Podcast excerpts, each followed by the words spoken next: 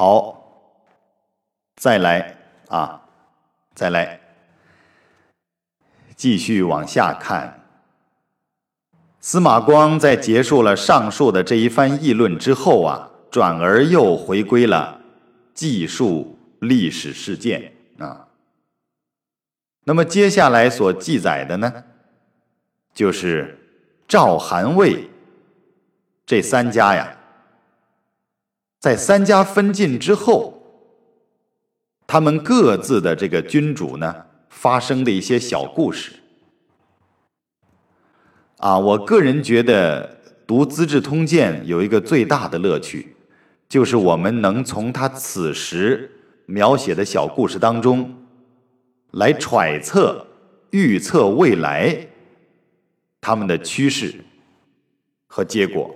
啊，因为我们知道。司马光先生在写这部书的时候，他的目的是给帝王做一个教科书的啊，鉴于往事，以资治道嘛。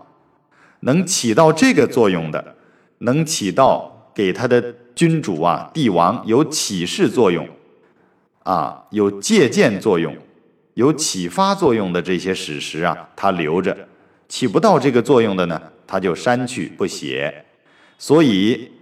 他只要是留下这些文字记载的，都是有用的，啊，我们首先要从这些故事当中来揣测司马光写这样某一段某一段的时候，他是什么用意啊？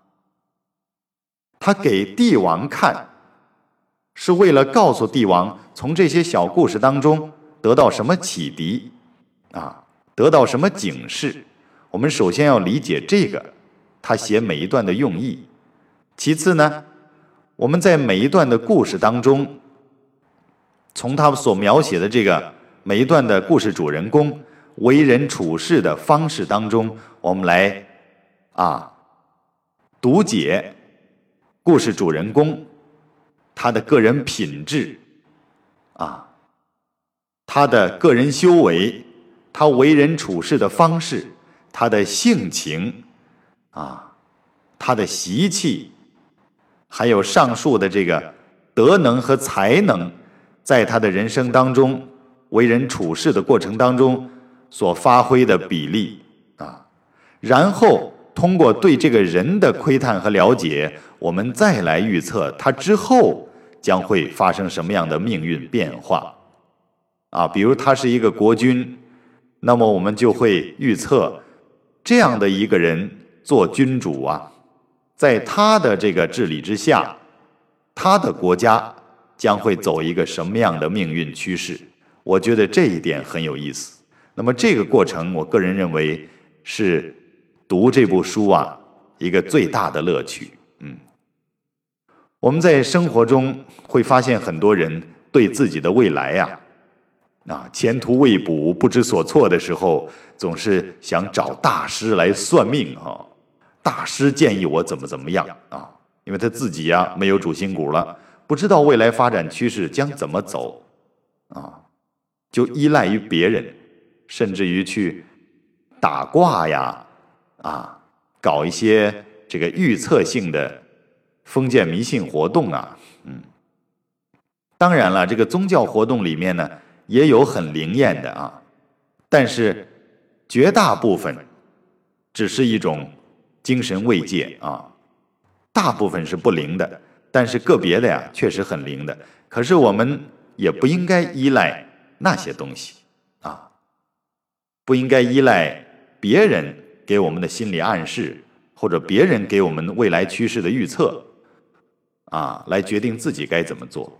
因为命运这个东西啊，是瞬息万变的，它即便给你预测出来了，但是你的心念一动。失之毫厘，谬以千里啊！你的这个心念呢，一起丝毫的变化，那么随着你心念的变化，你的行为啊，你的动作趋势都会发生改变。那么接下来的命运，接下来的事实啊，就重新书写了啊。这个叫因因果果呀，是很微细的啊。比如说。一个人算命，说你两年之后会发一笔横财，啊，但是你明天明天做了一件犯罪的事情，那你很快啊，在一周之内或者一个月之内，你就算亡命天涯了，也会被绳之以法。你看，你的命运就瞬间改变了啊！如果有一个算命的说你啊。三五年之内啊，依旧很劳苦而没有收获。但是如果你从当下开始改变，啊，从以前的消极被动的人生变为积极主动的，与一切人结善缘，然后呢，发奋努力，珍惜一切时间，珍惜一切身边的缘分，把积极的一面留给自己，也带给别人，把消极的全都扔掉。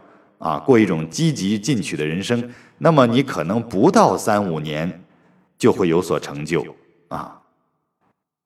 只要你发心是好的，与人为善的，周遭人都会帮助你成就的。你看，所以说算命啊，它只是告诉你一个趋势，它只是告诉你，如果你按照现在的状态不做改变的话，长此以往将会如何？但是你如果当下改变，那么之后的命运呢就瞬息万变了啊！所以命由己作呀，这个规律是真实不虚的啊。那么历史呢也是由人书写的。我们在读这部书的时候，看到他故事中的这几个主人公当下发生的这些故事，我们知道他是个什么人啊。他这样的一个人做事的时候将会怎样？我们也可以从当下的这个故事当中预测后文所发生的事情。啊，我个人觉得读《资治通鉴》啊，因为它篇幅很长啊，记述的历史很多，但是看当下预测未来，这个是非常有趣的啊，一个一个乐趣。你就像一个算命先生一样，哈，以一个。上帝的视角，所谓上帝视角来看故事中的这些人，来看这些历史人物，然后预测一下他们的未来。那么你看到后面呢，自然就得到了答案。那么你猜的对还是不对？这样也通过后面的这个啊记载，通过后面的这个答案呢，也能够反观自己的水平怎么样啊？如果你预测的都对了，说明哎。你确实通过这本书啊有所收获，你起码增长了很多啊判断事情的这个能力，而且相对准确，越来越准确，因为你知道了一个道理，就是事是人造的啊，是人和人造作了事情，所以一切历史都是人书写的啊，这个意思并不是说。写历史的人可以信口雌黄，倒不是这个意思啊。我此处的意思是，人与人之间的行为的累积，人与人之间的关系和造作的这个行为事件的累积，构造出了一段一段的历史。那越积累越多，就造就了历史的长河啊。那么这个人呢？又分为很多的等级和阶层啊，有领导者这些帝王领袖，有有这个臣子啊，有文官有武官啊，还有他们统治之下的一级一级的那这些官吏呀，下至人民呐，这样一个整体，从领袖到人民群众，从火车头到一节一节的车厢，历史就是这样。在人与人的造作当中，向前不断行进的啊，所以研究历史啊，研究这个事啊，就是研究人的一门学问。你把人搞通了，搞懂了，啊，了如指掌了，我相信这个事对你来说也不是什么难的啊。所谓人事人事嘛。人是造作事的主体，事是由人来造作的，所以人和事啊是密不可分的。我们先研究人啊，这是题外话。来，继续这个原文。书接下文啊，书接上文哈。三家分治世之田，就这个赵、韩、魏三家呀，瓜分了治世的田土啊，三家分晋。嗯，赵襄子欺智伯之头，以为隐器。这个赵襄子啊，油漆了智瑶的头骨，把它做成了一个隐具啊，用来喝酒啊那种隐器。这个还很残忍、很野蛮的哈。你看前文呐。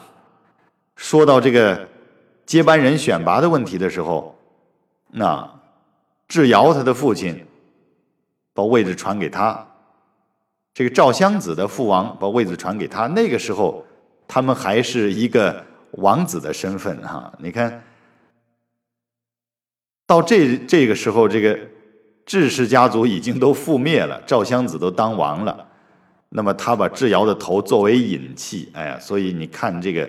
历史啊，还是很感慨的啊！短短的几段以后，这个人的命运呢，就有了这么大的落差和逆转啊！当然，这个过程中经历了很多年，发生的故事有很多，但是通过历史这么一记载啊，我们这样简短截说的来看，哎呀，经常是非常感慨的啊，感慨命运。感慨人生啊！所谓说书的嘴呀，唱戏的腿呀，这样简洁明了的讲一个前后的变化，你这样一对比，心里还是很感慨的啊。再往下，智伯之臣欲让，欲为之报仇，乃诈为行人，携匕首入襄子宫中图策，有点意思。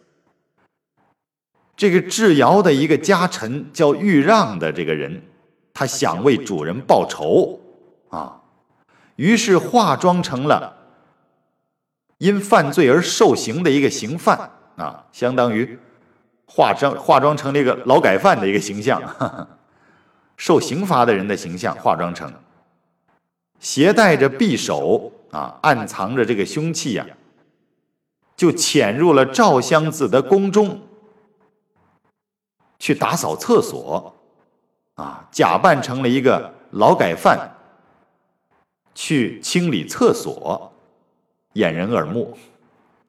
我觉得这里很有意思啊。接下来大家继续看这个豫让他是怎么行刺这个赵襄子的。我觉得这个人他很善于化妆伪装啊，就像一个应用表演大师一样，我觉得非常有意思啊。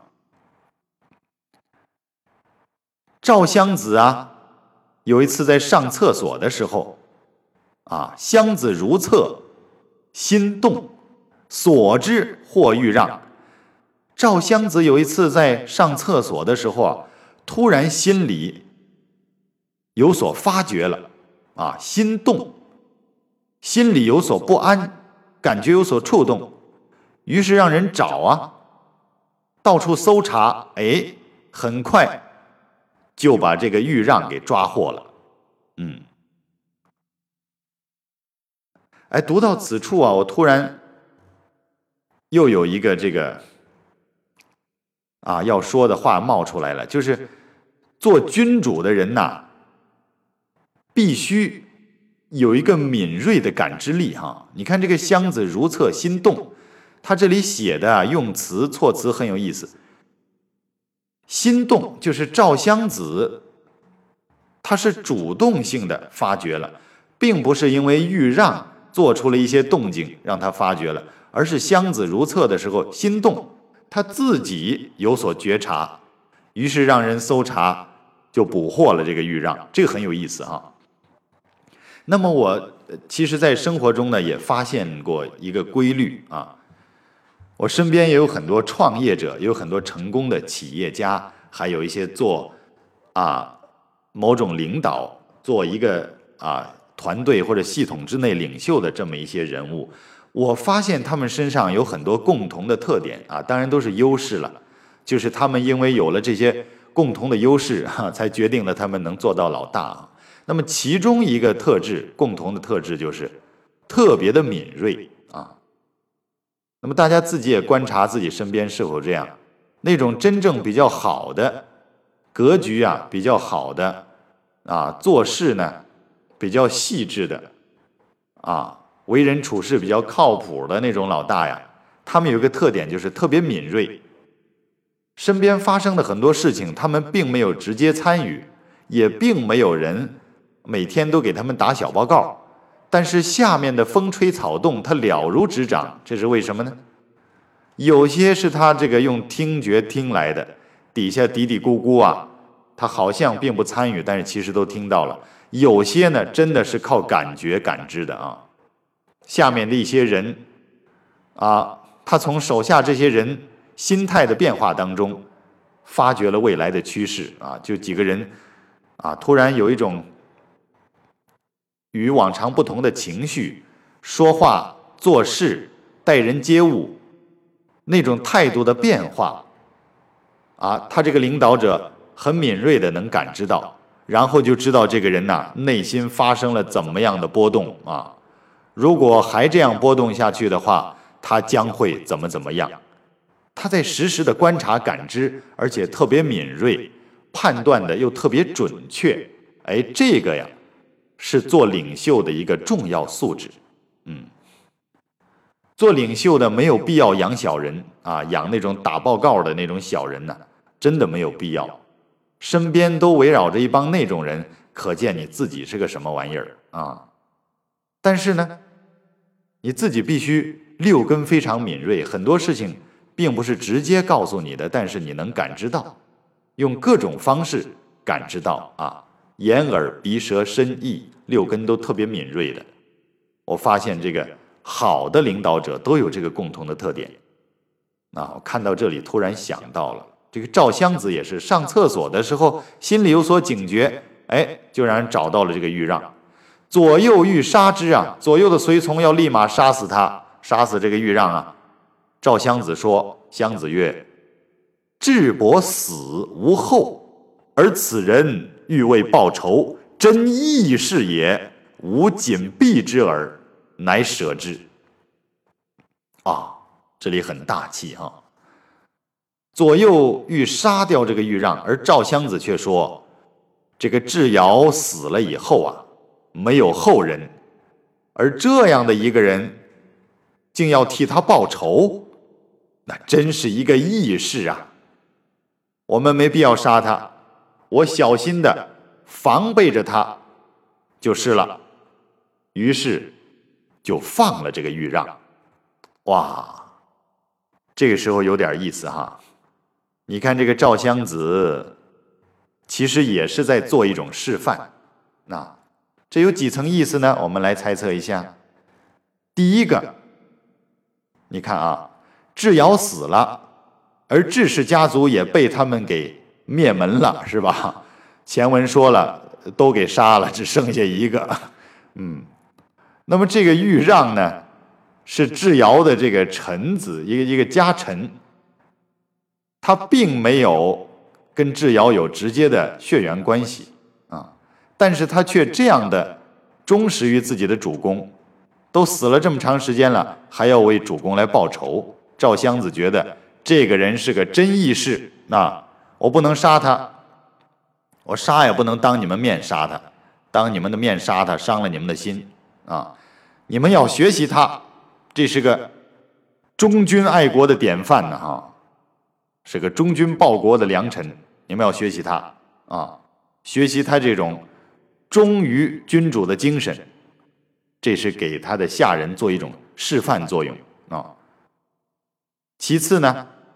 也是给这个豫让啊一个台阶，像我这样的一个人君，你来杀我，为你的主公报仇，我夸你是真义士，我还放了你，而劝说自己以后小心躲避你就行了。你面对这样的一个人君，难道你还会执着于杀我的这个念头吗？难道你现在不想跪倒在我面前投靠于我吗？你看。也是给了这个豫让一个台阶啊，看他会怎么样。但豫让这个人呢，确实很极端的啊，他不吃这一套，他就走了。所以你看，我们在此处看到赵襄子啊，那真的是在做领袖的方面啊，他很明智的。遇到这样的一个生死攸关的事件，他还能做出这样一个大气的姿态啊，来给他的下人呢起一个教育的作用，鼓励他的手下左右。学习豫让这种忠君报国的精神，这种义士的精神，同时呢，也也也让这个豫让感觉到，啊，他赵襄子自己作为一个国君，是一个仁君，深明大义的人，啊，于是就放了这个豫让。高啊高，这也是应用表演术，为了震慑这个下属啊，嗯，那么豫让呢，却没吃这一套。豫让走了，走了以后啊，欲让又欺身为赖，吞炭为雅，行乞于世，其妻不食也。这个欲让啊，又用妻涂身，啊，装成了一个啊得了这个烂疮病的这个病人啊，浑身烂的这个长了一身疥疮的这种病人，装成一个这样的人，改变了自己的外形，但是改变了外形，嗓音也能听得出来是谁呀？于是他又吞炭为哑，哎呀，这个很极端，口吞火炭，把这个火炭呢烧红了吞进去，把舌头啊嗓子呀都给烧坏了。那把这个声带都烧坏了，吞炭为哑，就是吞这个火炭呢，使嗓音变得哑了，说话也说不出来，发声也发不出来啊，发音咬字都毁掉了。以这样的一个方式啊，行乞于世，在街市上乞讨，其妻不识也，连他的老婆见了面都认不出来了。所以你看。这个人很极端哈，他为了报这个仇啊，这样的摧残自己，来变了一个形容，啊，以使自己又用一种别人认不出的身份，伺机再来暗杀这个赵襄子。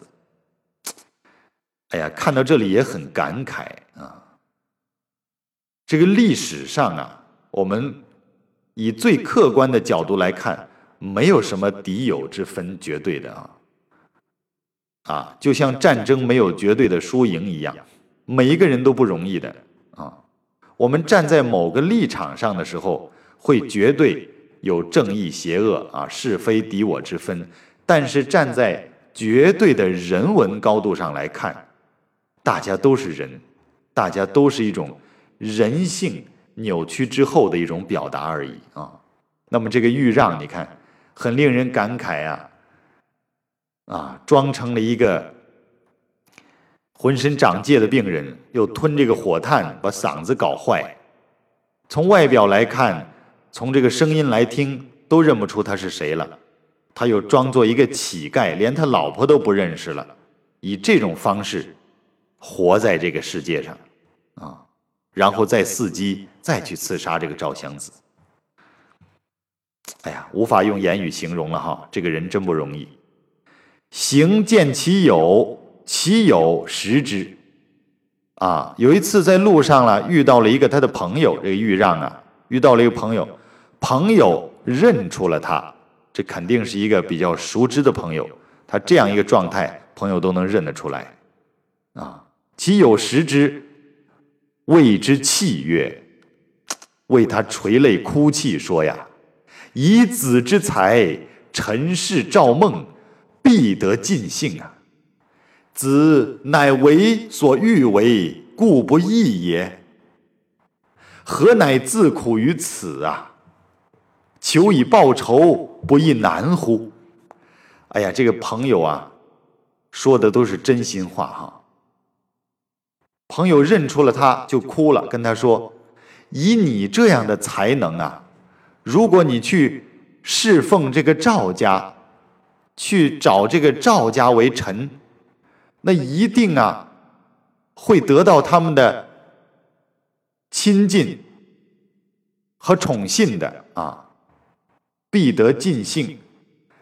那么这样的话呢，子乃为所欲为。那时候你就能干你想干的事情了，故不义也。这样的话不是易如反掌吗？就是以你这样的才能，如果你投靠了这个赵氏，投奔了他，给赵氏做臣子，那以你这样的才能，一定会被他们所重用和亲信的。你有了这样的一个基础，那个时候你再杀他，这不是易如反掌吗？何乃自苦如此啊？你何必现在自己受这样的苦呢？这样糟践自己呢？求以报仇，不亦难乎？你这样的一种方式，再来寻求报仇，你不是很困难吗？啊，这个是朋友的心里话。那么豫让怎么说呢？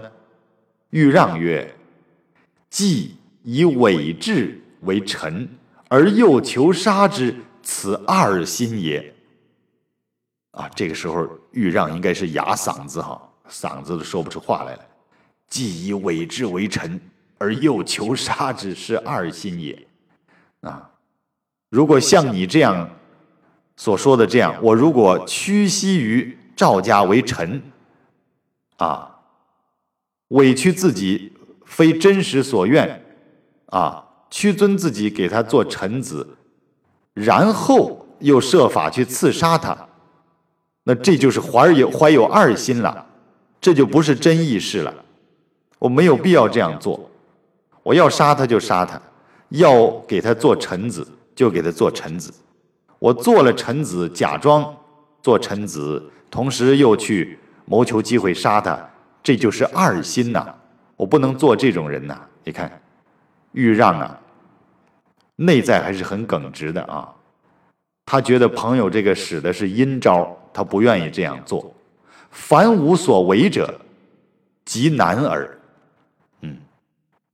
我现在这样做呀，固然是很困难的，然所以为此者，将以愧天下后世之为人臣，怀二心者也啊，将以。愧天下后世之为人臣，怀二心者也。这句话很震撼啊！这个断句如果断不好啊，根本听不懂。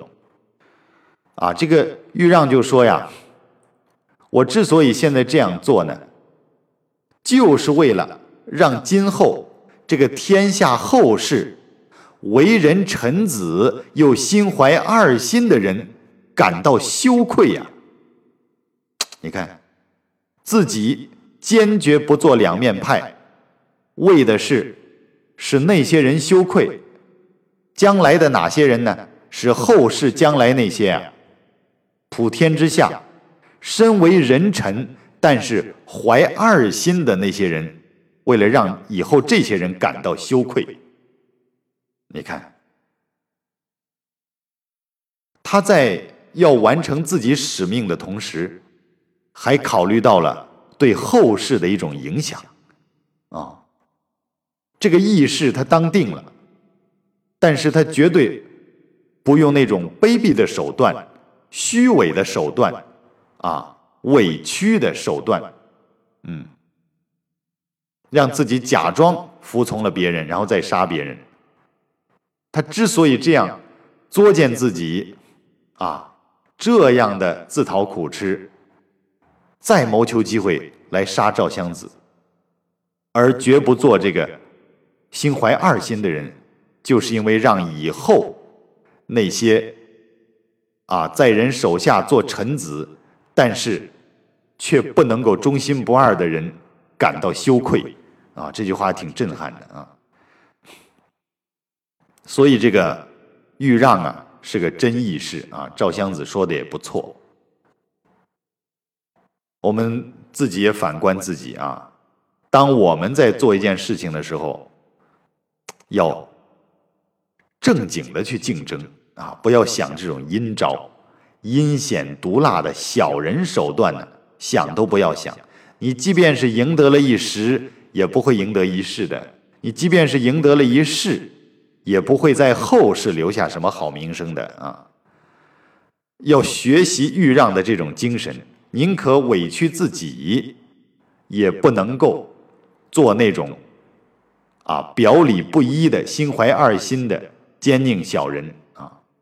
报仇也不能做小人。那么这个故事呢，我们作为一种比喻来理解就好了啊，不是说真的让我们自己也要像他一样，屠身为炭呢，吞炭为雅，行起于世。不是这么极端啊，而是把他这种精神呢记在心里。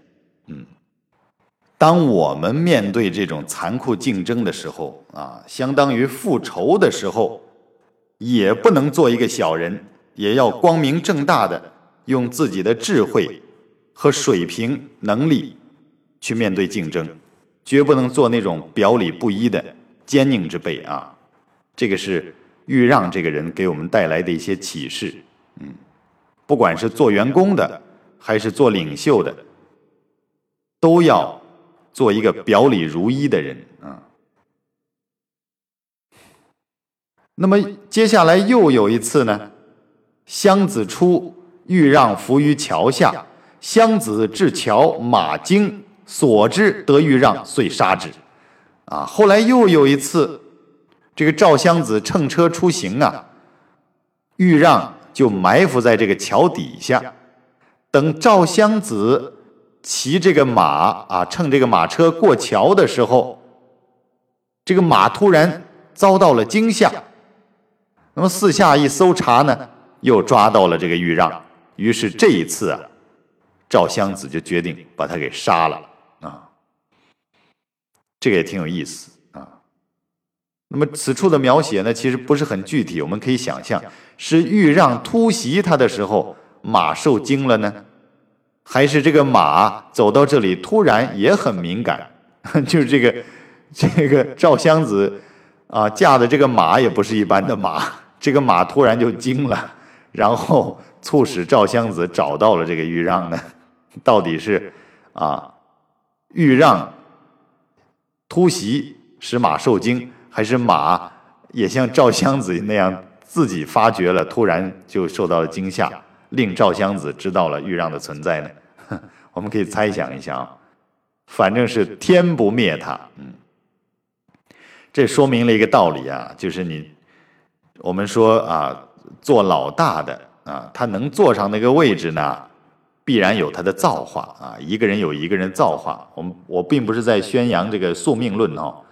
就是他的德能啊，他的福报啊，他的福德智慧综合的这个能力和状况啊，一定啊有他的道理。有些事情是靠后天努力可以改变的，但是有些事情啊是先天已经决定的。嗯，那赵襄子当然他个人也很优秀，但是前提是他是这个啊贵族的血统啊，所以这样的一个人啊，豫让。作为一个臣子，他命里就是这样的，他非要跟一个君主来 PK 较量，啊，从这个福报，从这个姻缘上来讲，从这个命运上来讲，整体的能量、德能上来讲呢，他是不可能消灭人家的啊，因为这个造化呀，差着档次的，所以说啊，这也得到了一个启示。不要啊，在自己没有实力的时候，能力不够的时候想报仇啊，人家在阶层上、在实力上比你强大很多的时候，你非要把人家干掉，想都不要想了啊！还是用一种健康的方法来发动竞争吧。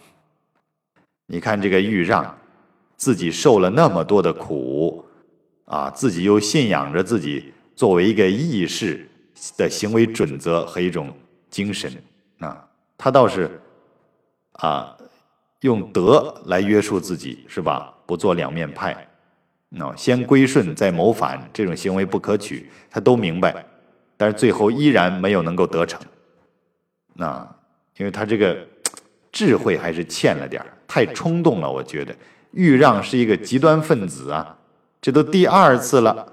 所以赵襄子在这一次的这个姻缘上，必须把他杀掉，没有必要再留了。这个叫做不知趣。上次给你台阶下，让你归顺于我，啊，说你当众夸你是个义士，结果呢，你自己不知趣，还是执着于要杀我的这样一种不切实际的想法，而且做的这么极端。我这次呢，一定要把你杀掉，不能再留你了。啊，你这个人作为臣子啊，你不明智，不识趣，嗯。所以说，你看。做君主的人呐，有时候该狠还是要狠啊！你看这个赵襄子，我们在前面啊，他父王把王位传给他的时候，做了一个实验，就是啊，写了两个简是吧？给他和他的这个兄弟，结果他那个兄弟呢，过了几年啊，他父王写的那个东西都丢了，但是这个赵襄子当年呢，啊，却能够背诵，而且把那个。竹简呢，拿出来完好如初。他是这样细腻，这样一个敦厚淳朴的一个人。但是当他作为君主以后啊，那该狠的时候还得狠啊。前面把说把智瑶的这个头头骨啊作为这个引器，这时候呢又果断的杀掉了这个豫让，没办法啊，没办法。这也说明，在那个时代啊，人还是比较野蛮的，啊，这个人性啊还是比较极端的啊。他这个文明毕竟没有现在这样发达，嗯，这都是题外话。那么接下来呢，又讲了另外一段故事啊。我们姑且先总结一下以上所说的，啊。看看有什么启示。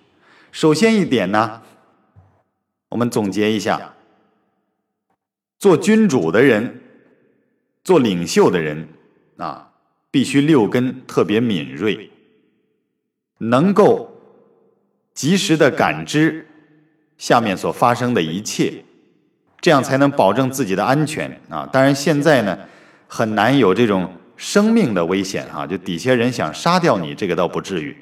但是呢，会面临着很多人事的变动，啊，这种攻于心计的人的这种迫害，还有啊，集团之间的竞争，团队之间的这个竞争。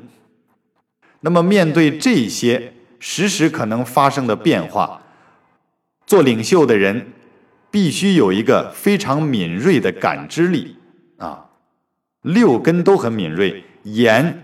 视觉、耳听觉、鼻这个嗅觉、舌味觉、身触觉、意这个感觉啊，各个方面都要锻炼的特别灵动、特别敏感，能随时感知啊已经发生和即将发生的一切变化，然后由此来推断趋势，由人与人的关系变化。和每个人人心的这种波动来判断未来将会发生什么，这样可以防患于未然啊，未雨绸缪。那么，做一个领导者呢，必须具备这样的素质啊，这是第一点，我们很受用的。第二呢，啊，面对竞争、面对复仇啊，也要讲原则、讲道义的啊，那种。阴损缺德的小人之术，使不得啊！先归顺再谋反呐，使不得。那，那么一定要像豫让这样做一个真义士。那不是真心愿意的事情，不能够做。嗯，就算是报仇，也不能做一个两面派。自己在完成自己使命的同时，要想到后人。将会对自己怎么看？自己做的这个事情，遗于后世的时候，将会对后人带来积极还是消极的影响？这个要考虑的长远一点啊。这是故事中的第二点启示。第三点呢，就是那在啊一定的程度上，做领袖的人呢，该狠还是要狠啊。但是现在这个时代。狠呢，不至于害人杀人啊。就是该果断呢，还是要果断。啊，这诸葛亮啊，给这个刘禅写的《出师表》里面，那其中有一句叫“治伐赃匹，不义一同”，是吧？就这个鼓励呀和惩罚呀，奖惩制度啊，嘉奖和惩戒都要果断，要严苛，要公正啊。手腕该硬的时候一定要硬啊！当然，该随境的时候，该放一马的时候也要放一马啊！但是放一马也要为后面的发展做一个良好的铺垫啊！